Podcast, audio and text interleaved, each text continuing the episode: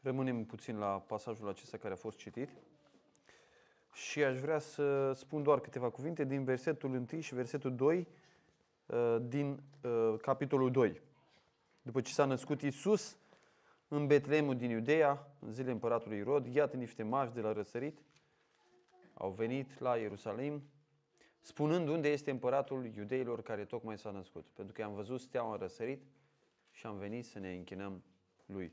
Am dorit să medităm câteva minute uh, care ne-au mai rămas din acest timp pe care îl dedicăm noi întâlnirii noastre în locul acesta, în această dimineață, să medităm la acesta care s-a născut acum 2000 de ani, cine este el și de ce Evanghelistul Matei, care scrie în mod specific unor evrei, a ales să introducă aceste detalii în capitolul 2, primele două versete, care într-un fel creează contextul pentru noi ca să înțelegem despre ce este vorba. Știm foarte bine creștinătatea în care noi trăim uh, amestecă lucrurile spirituale cu tot felul de practici culturale, sociale, ce mai fi ele și uh, toată sărbătoarea asta este atât de împopoționată că cu greu îți mai poate sta mintea la ce este cu adevărat semnificativ. Așadar, vreau să ne gândim la cine este acesta care ne s-a născut nouă. Primul lucru pe care îl spune aici este că Isus s-a născut în Betleemul din Iudea. Și colinzile cântă lucrul ăsta. Cam toată lumea știe că Isus s-a născut în Betleemul din Iudea. Dar de ce s-a născut în Betleemul din Iudea? Un lucru care ține de contextul vremurilor respective este că Betleemul, fiind la câțiva kilometri departare de Ierusalim, era locul în care erau, și Luca ne arată lucrul ăsta, nu trebuie să știi neapărat toată istoria, era locul în care se creșteau turmele cu oi care erau folosite ca jerfe pentru slujbele și ceremoniile de la Ierusalim. Și nu la voia întâmplării, când Domnul Iisus Hristos se întâlnește cu Ioan Botezătorul, care este verișorul lui, Ioan Botezătorul spune, iată mielul lui Dumnezeu. Miei duși la Ierusalim pentru a fi sacrificați, erau crescuți în turme la Betleem, iar când vine mielul lui Dumnezeu, el se naște tot la Betleem. Și nu este la voia întâmplării lucrul acesta. Dumnezeu a orchestrat cu foarte mare atenție toate lucrurile. Așadar, Domnul Isus se naște în locul din care se luau miei pentru jertfe. Pentru că El urma să fie nu un miel, ci mielul lui Dumnezeu, care împlinea toate ceremoniile Vechiului Testament. Mielul lui Dumnezeu. Al doilea lucru foarte important, știți uh, profeția pe care o citează cărturarii și mari preoți când sunt adunați la conferința asta teologică despre locul nașterii Domnului Isus Hristos? Ei citează o profeție care vorbește despre Betleem, din care se va naște o căpetenie sau un împărat care va păstori poporul Israel, care va conduce poporul Israel. Așadar, Betleemul nu este doar locul din care se luau miei, ci Betleemul este și locul în care urma să se nască împăratul lui Israel, monarhul. Așadar, cel care se naște acum este cu totul special. S-au mai născut mulți copii la Betleem. Dar cel care se naște este și miel și în același timp cel care se naște este împărat. Este monarh. Noi știm, cartea genealogiei lui Isus este a lui Isus Hristos, fiul lui David, fiul lui Avram. Unde s-a născut David? La Betleem. Unde își păștea oile David? La Betleem. De unde ia Dumnezeu cel mai important împărat al lui Israel, pe David? De unde le ia? De la Betleem în ea. Ce ocupație avea David? Păstor. Ce păstorea? Oi, miei. Chiar tipologia este evidentă. David, împăratul lui Israel, este luat ca păstor de la oi și este făcut rege. Domnul Isus Hristos, care este fiul lui David, este luat din Betlehem ca un miel și este luat ca să fie rege, să fie împărat. Lucrurile acestea se potrivesc, în ghilimele, se potrivesc extraordinar de bine. Ce înseamnă în Betlehem? Am studiat cartea Rut. Ce înseamnă în Betlehem?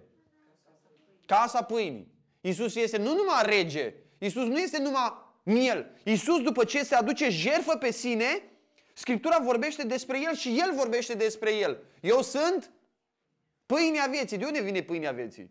De la Betleem, din casa pâinii. Așadar, Domnul Iisus Hristos, când Scriptura spune în Betleemul din Iudea, sigur noi putem să gândim foarte separat de tot ce scrie Sfânta Scriptură mai înainte, dar nu e normal așa. Eu când citesc lucrul acesta trebuie să mă gândesc Înainte, ce spune Biblia despre Betlehem? Ca s-au făcut preoții cei mai de seamă și cărturare. S-au dus și au căutat să vadă ce spune Biblia despre Betlehem. Și noi știm mult mai multe lucruri ce spune Biblia despre Betlehem. Că Iisus, fiul lui David, care s-a născut din Betlehem, a avut de-a cursul timpului în Betlehem lăsate tot felul de uh, imagini, tot felul de tipologii în oameni sau în evenimente. Da? Cartea Rut se învârte toată în jurul acestei cetăți Betlehem. Deci asta este, asta este Domnul Isus Hristos pentru noi, pâinea vieții, împăratul, este mielul lui Dumnezeu pe care Dumnezeu l-a ridicat ca să îi spășească păcatele noastre. Al doilea lucru. Zice că s-a născut în zilele împăratului Irod. Nu vreau să dau foarte multe detalii despre Irod acesta, dar el și-a omorât o nevastă, că a avut mai multe, și-a omorât mama, și-a omorât trei băieți. Era într-o nebunie completă omul ăsta, în disperare de a-și proteja propriul lui tron. Dar de ce credeți că era în disperare asta? Pentru că Irod nu era evreu.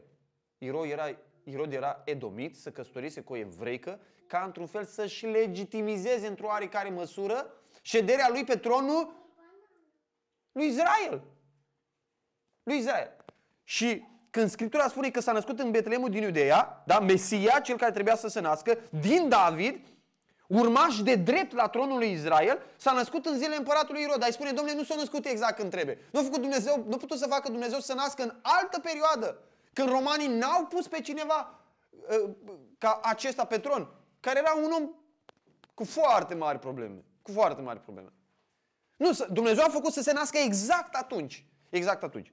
Și lucrul acesta ne aruncă cu mii de ani înainte. Când în pântecele soției lui Isaac să bat doi copii, gemeni. Și trimis să întrebe pe Domnul. Și Dumnezeu dă o, un cuvânt, o profeție, prin care spune acolo să bat două popoare. Poporul Israel, care vine din Iacov, și poporul Edomit, care vine din Esau. Și de la început, înainte să se nască, ei sunt în conflict. Edomiții cu evreii. Și acum, când se naște Domnul Isus Hristos, avem pe tronul împărăției lui Israel un edomit. Ce caută un edomit pe tronul împărăției lui Israel? Un edomit împotriva căruia evreii nu se ridicau. Au acceptat lucrurile așa cum sunt. Știți, atunci când ei se, se leapă de Domnul Isus Hristos, zice, noi nu avem niciun alt împărat decât pe cezarul.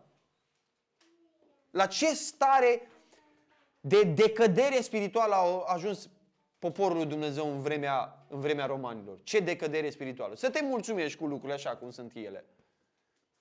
Și conflictul acesta dintre Esau și Iacov, dintre sămânța lui Esau, care este o sămânță a oamenilor care nu iubesc pe Dumnezeu. Zice, și știți, aplicații se fac în tot, toată Scriptura, dar în evrei se spune să nu fie niciunul dintre voi curvar sau lumesc ca Esau. Așa erau văzuți. Ei au fost, sămânța lui Esau și sămânța lui Iacov au fost în opoziție întotdeauna. Și a ajuns o vreme în care, ca o pedeapsă de la Dumnezeu, pe tronul lui Israel se află un edomit. Unul din Esau. Deși trebuia să fie unul din Iacov. Trebuia să fie unul din Iacov. Acest conflict ajunge acum la apogeu. Ajunge la apogeu. Credeți dumneavoastră că Irod, care a fost în stare să omoare câțiva, câțiva, câteva mii de copii, unii zic că au omorât aproape 14.000 de copii, nu știm noi cifra, că Biblia nu ne spune. Dar unii calculează în funcție de populația care exista la vremea respectivă. Nu știm, nici nu contează, dar ascultați-mă, un nebun ca ăsta, credeți că să temea el pur și simplu că s-a născut un copil? Nu!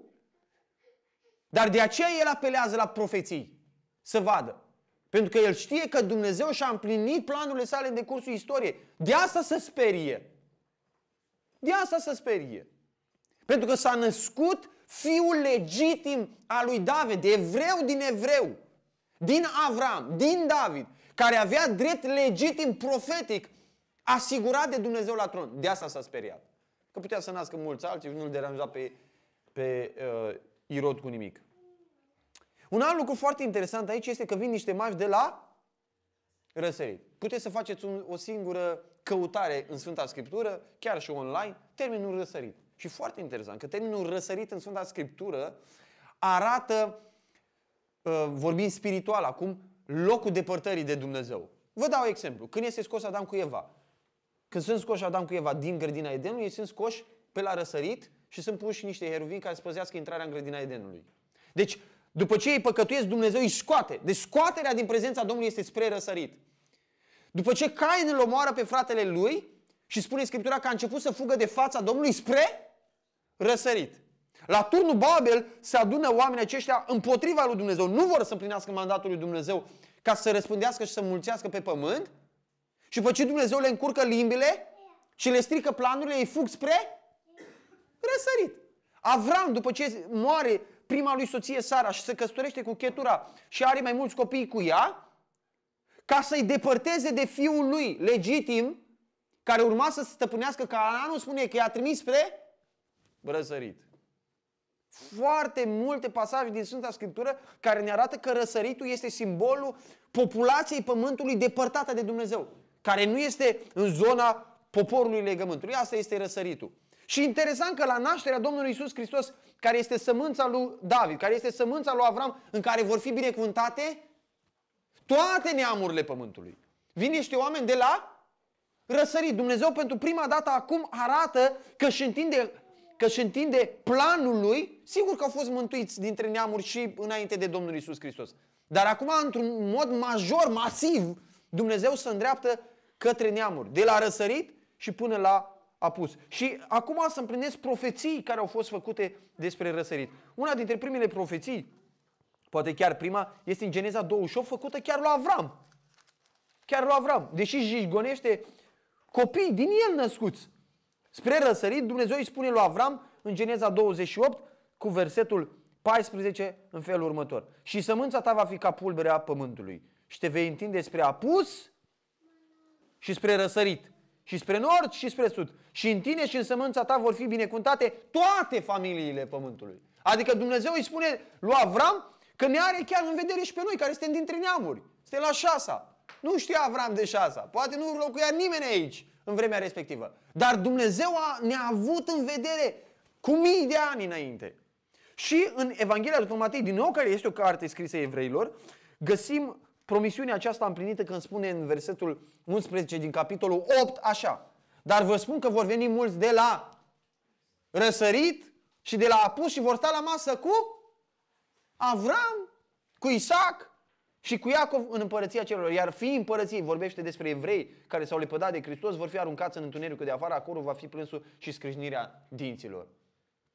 În Domnul Isus Hristos, sămânța lui Avram, sămânța lui David, se împlinește această strângere a neamurilor, strângerea neamurilor de la răsărit până la apus. Maleahi, capitolul 1, versetul 11, o profeție în ultima carte a Vechiului Testament, a Scripturilor Vechiului Testament, spune așa. Pentru că de la răsăritul soarelui, chiar până la apusul lui, numele meu va fi mare printre națiuni și în orice loc se va aduce tămâie numelui meu și un dar de mâncare curat, pentru că numele meu va fi mare printre națiuni, zice Domnul oștirilor. Acest nume mare al lui Dumnezeu printre națiuni este mare prin Domnul Isus Hristos revelat prin Domnul Isus Hristos.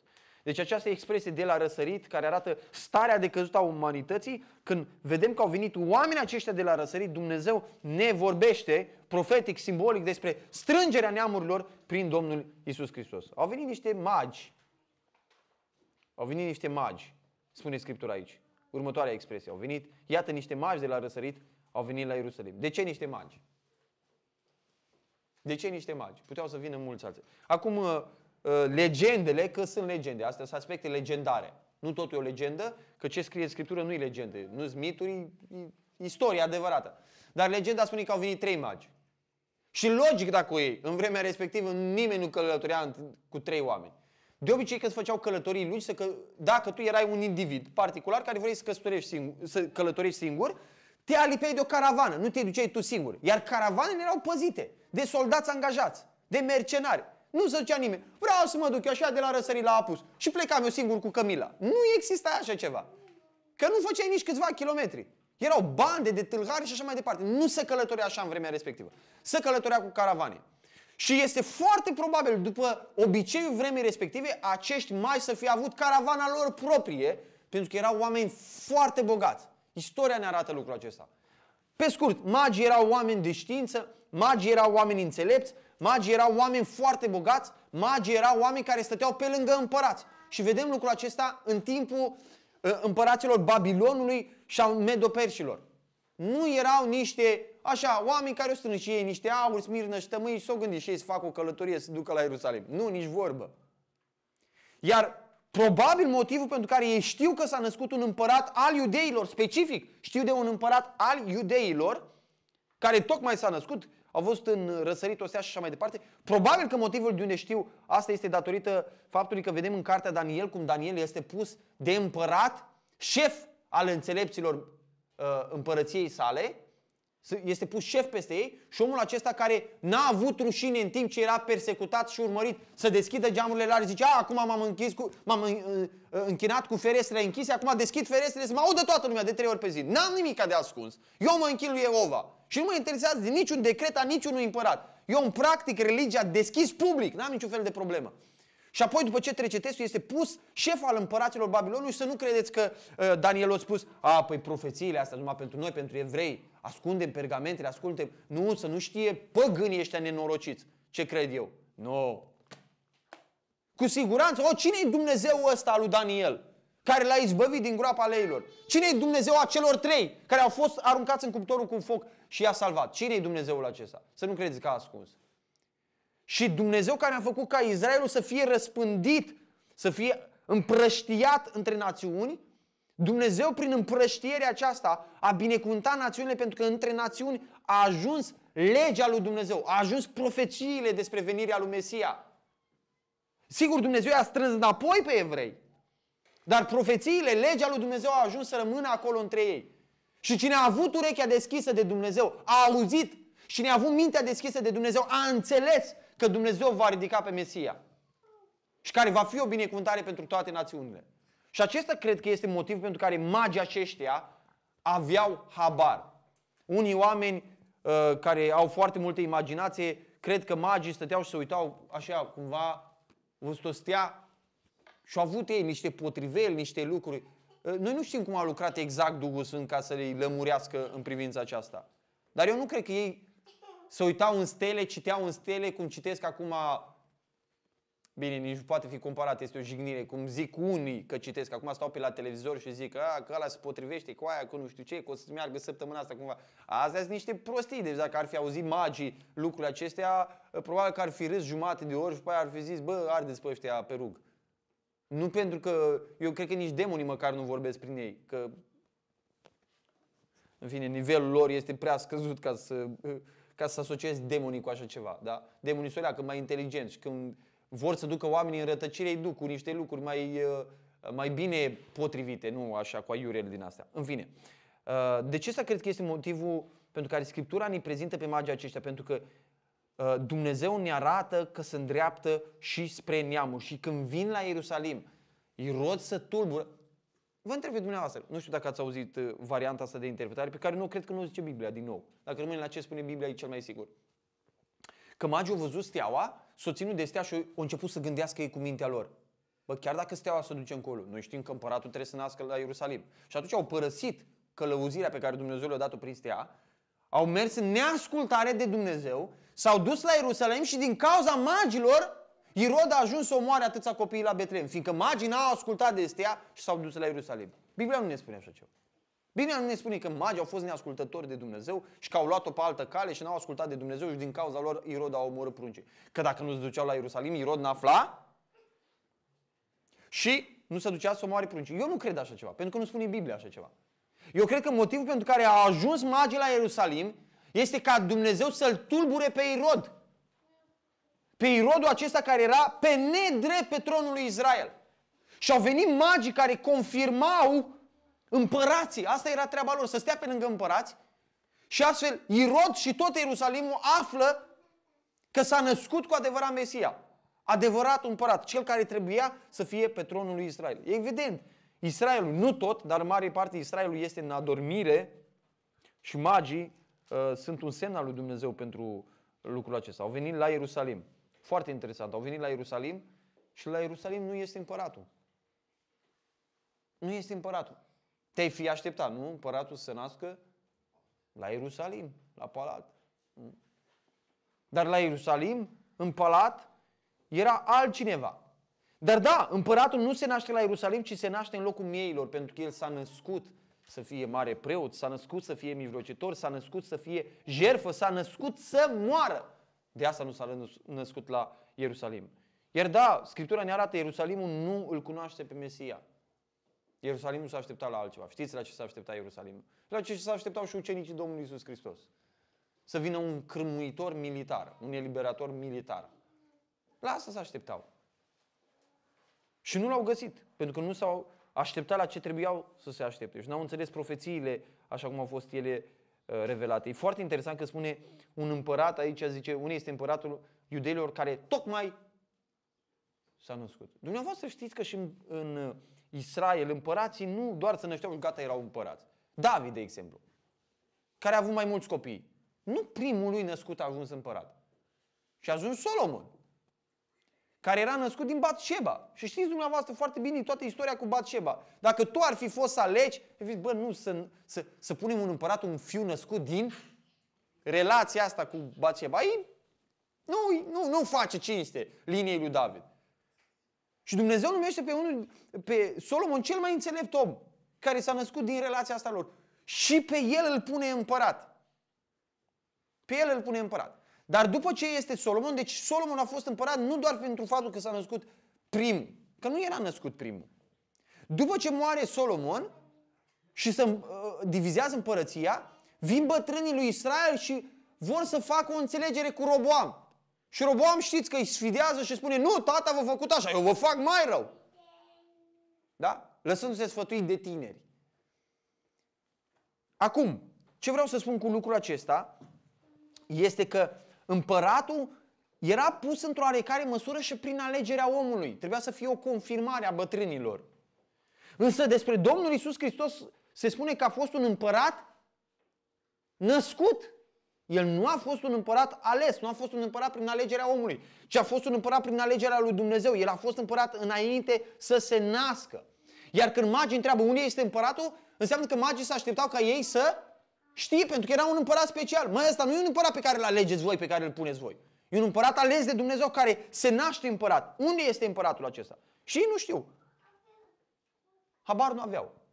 Din nou, de asta nu cred că au fost trei magi. Imaginați-vă dumneavoastră că se duc trei magi la nebunul de Irod și zic uh, cine ești tu, împăratul? Nu, nu, nu, un împăratul care s-a născut de curând. Irod care omorâse pe atâța până acum despre care el credea că vor să, uh, uh, vor să ia tronul. Păi ce întrebați voi de împărat? Ia băieți, rezolvați-o leacă pe ăștia care au idei despre alți împărați. Nu există alt împărat decât Irod. Nu, când, când au venit magii la Ierusalim, eu cred că magii au venit cu, un, cu o cohortă serioasă. Și nu putea pur și simplu Irod să zică, hai scoatem câțiva soldați să facem curățenii pe aici. Și Irod știa cine sunt magii. Magii veneau dintr-o zonă a lumii Uh, din răsărit care încă nu era și care nu a fost dominată de romani. Și de asta l-au apucat frisoanele. De asta s-a speriat. Și a fost speriat mai tare când a văzut că și profețiile confirmau toate lucrurile uh, acestea. Și închei, uh, spune Scriptura aici că i-au văzut steaua. M-am gândit la steaua asta mai mult anul ăsta. La steaua. Nu știu dacă ați auzit predici despre stele. Nu o să vă țin nicio predică să viți stele și dumneavoastră, călăuzitoare și așa mai departe. Vreau să vă gândiți puțin la steaua asta. Uite la o stea pe cer. Tu poți să indici locul deasupra căruia stă steaua? Poți să zici, steaua asta stă deasupra casei lui ăsta, steaua cu tare deasupra la casei lui Puleștilor, steaua... Băi, ai văzut cum, cum arată steaua deasupra casei Simionilor? E o leacă mai luminoasă sau mai nelumină. Nu poți să indici lucrul ăsta. Și dacă ar coborâ o stea într-o zi o leacă mai jos, tot n-ai putea să spui.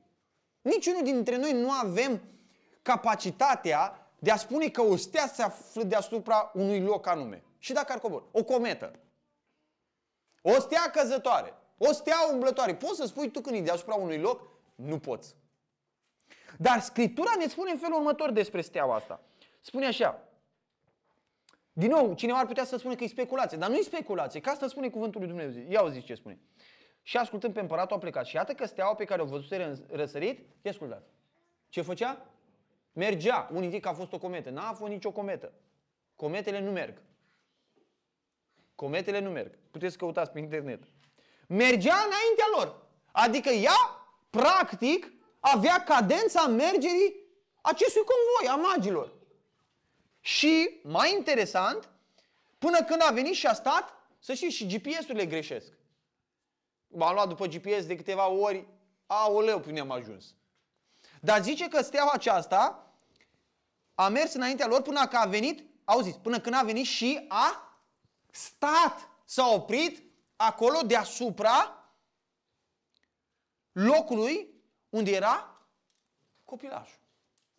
Acum, în cuvântul... Bine, despre Domnul Isus Hristos, știți că Balaam, vrăjitorul, când Dumnezeu îl oprește, pur și simplu, supranatural, să blesteme pe Israel la chemarea împăratului Balac, împăratul Moabului, spune, zice, iată, văd o stea care se ridică din Iacov. O stea care se ridică din Iacov. Despre Domnul Isus se vorbește ca despre luceafărul de dimineață.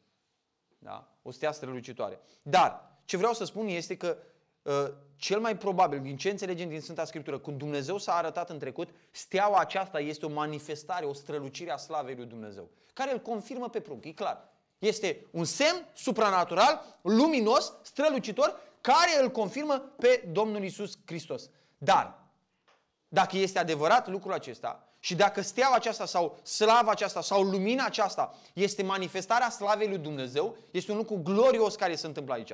Pentru că mai înainte slava lui Dumnezeu se arăta în locuri în care Dumnezeu se manifesta. Slava lui Dumnezeu, știți, a coborât peste cortul întâlnirii, ulterior slava lui Dumnezeu a umplut templul pe la, care l-a construit Solomon și acum slava lui Dumnezeu nu este la Ierusalim, este unde?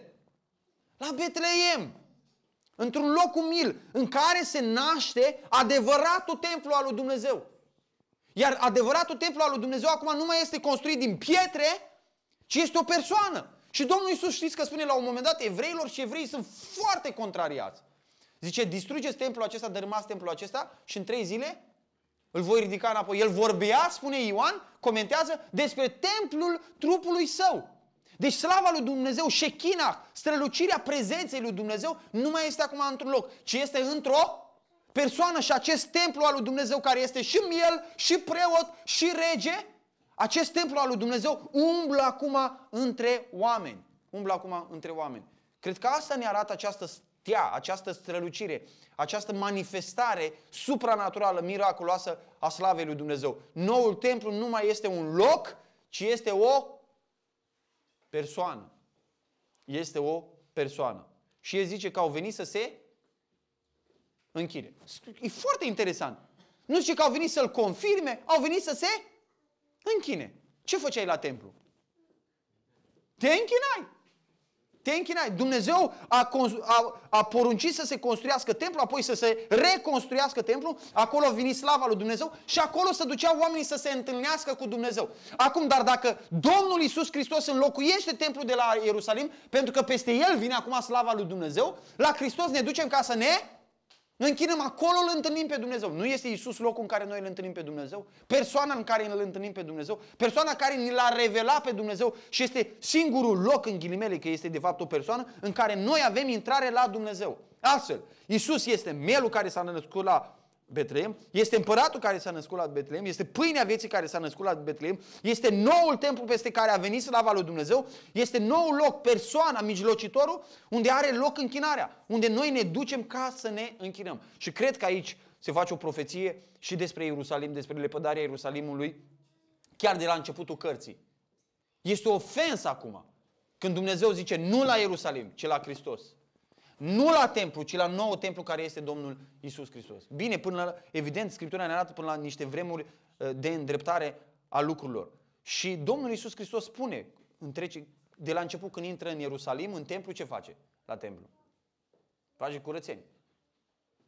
Odată la începutul lucrării sale, odată la, lucrări, la sfârșitul lucrării sale. Iar la sfârșit spune Ierusalime, Ierusalime, cum am vrut să strâng pe pruncii tăi, dar tu n-ai vrut. Iar marii preoți, conducătorii poporului Israel împreună cu poporul Israel, nu cu toți, că a fost o rămășiță care a crezut în Mesia. Au spus sângele lui să cadă asupra capului nostru și asupra copiilor noștri. Și a căzut. Și a căzut. Și ultimul lucru pe care vreau să-l menționez. Uh, despre mași se spune că erau oameni de știință, că erau astrologi, nu în sensul, unii zic că erau și vrăjitori și există uh, dovezi în istorie că erau un neam de preoți care nu erau monoteiști, credeau în singur Dumnezeu, dar aveau tot felul de practici care nu erau tocmai, să zicem așa, ortodoxe, da? drept credincioase, în sensul pozitiv al termenului. Dar cred că venirea magilor la Ierusalim, sub această călăuzire specială a lui Dumnezeu, arată faptul că Dumnezeu pune capăt oricărui mod de căutare a lui Dumnezeu aparte de Domnul Isus Hristos. Eu cred că ăsta este ultimul moment în care magii se mai ocupă de astrologie, de prin, citit prin stele și sigur Dumnezeu a lăsat de-a lungul timpului anumite semne supranaturale și semne în natură și așa mai departe. Acum călăuzirea pe care Dumnezeu ne-o dă este prin persoana Domnului Isus Hristos. Și pentru noi în dimineața aceasta lucrurile trebuie să fie foarte clare. Pentru noi s-a născut mielul lui Dumnezeu pentru jerfă, pentru noi s-a născut adevăratul templu al lui Dumnezeu care este Domnul Isus Hristos în care s-a adus această jerfă. Pentru noi acest miel care a fost adus jerfă în acest templu care este trupul lui, acest miel a fost jerfit, el a fost jerfit, această jerfă a fost primită de Dumnezeu, el a fost înviat, el este împăratul legitim care vine din David, care este Domnul nostru, Mântuitorul nostru, da? El este manifestarea trupească a lui Dumnezeu peste care a venit slava lui Dumnezeu. El este noul nostru loc de închinare. Prin el avem intrare la Dumnezeu liberă. La acest templu sunt primite toate neamurile. El este totul pentru noi. Sfânta Scriptură ne-a fost scrisă nu ca noi să ne uităm la Domnul Isus Hristos și să spunem, vai ce pruncușor s-a născut acolo și hai să ne fie milă de el ă, două, trei zile pe an. Nu. Nu. Fiecare dintre noi când plecăm din locul acesta trebuie să ne fie clar ce este Hristos pentru noi. Trebuie să ne fie clar, să ne răspundem foarte clar ce este Domnul Isus Hristos pentru mine. Și asta, în, în lucrurile acestea pe care le-am menționat, sunt toate pomenite în capitolul 2, în primele două versete. El este mielul lui Dumnezeu pe care Dumnezeu l-a dat pentru mine. El este Domnul, monarhul, împăratul meu pe care Dumnezeu l-a ridicat ca să conducă viața mea și viața poporului său. El este mijlocitorul lui Dumnezeu pentru mine, între mine și Dumnezeu, un mijlocitor activ, prezent. El este templul în care eu mă întâlnesc acum cu Dumnezeu, nu într-un loc, oriunde aș fi pe pământul acesta. El este templul în care am acces liber datorită jertfei sale și medierii și mijlocirii sale, am acces liber înaintea lui Dumnezeu. Asta este Hristos pentru mine. Să dea Dumnezeu să fie pentru fiecare dintre noi. Amin.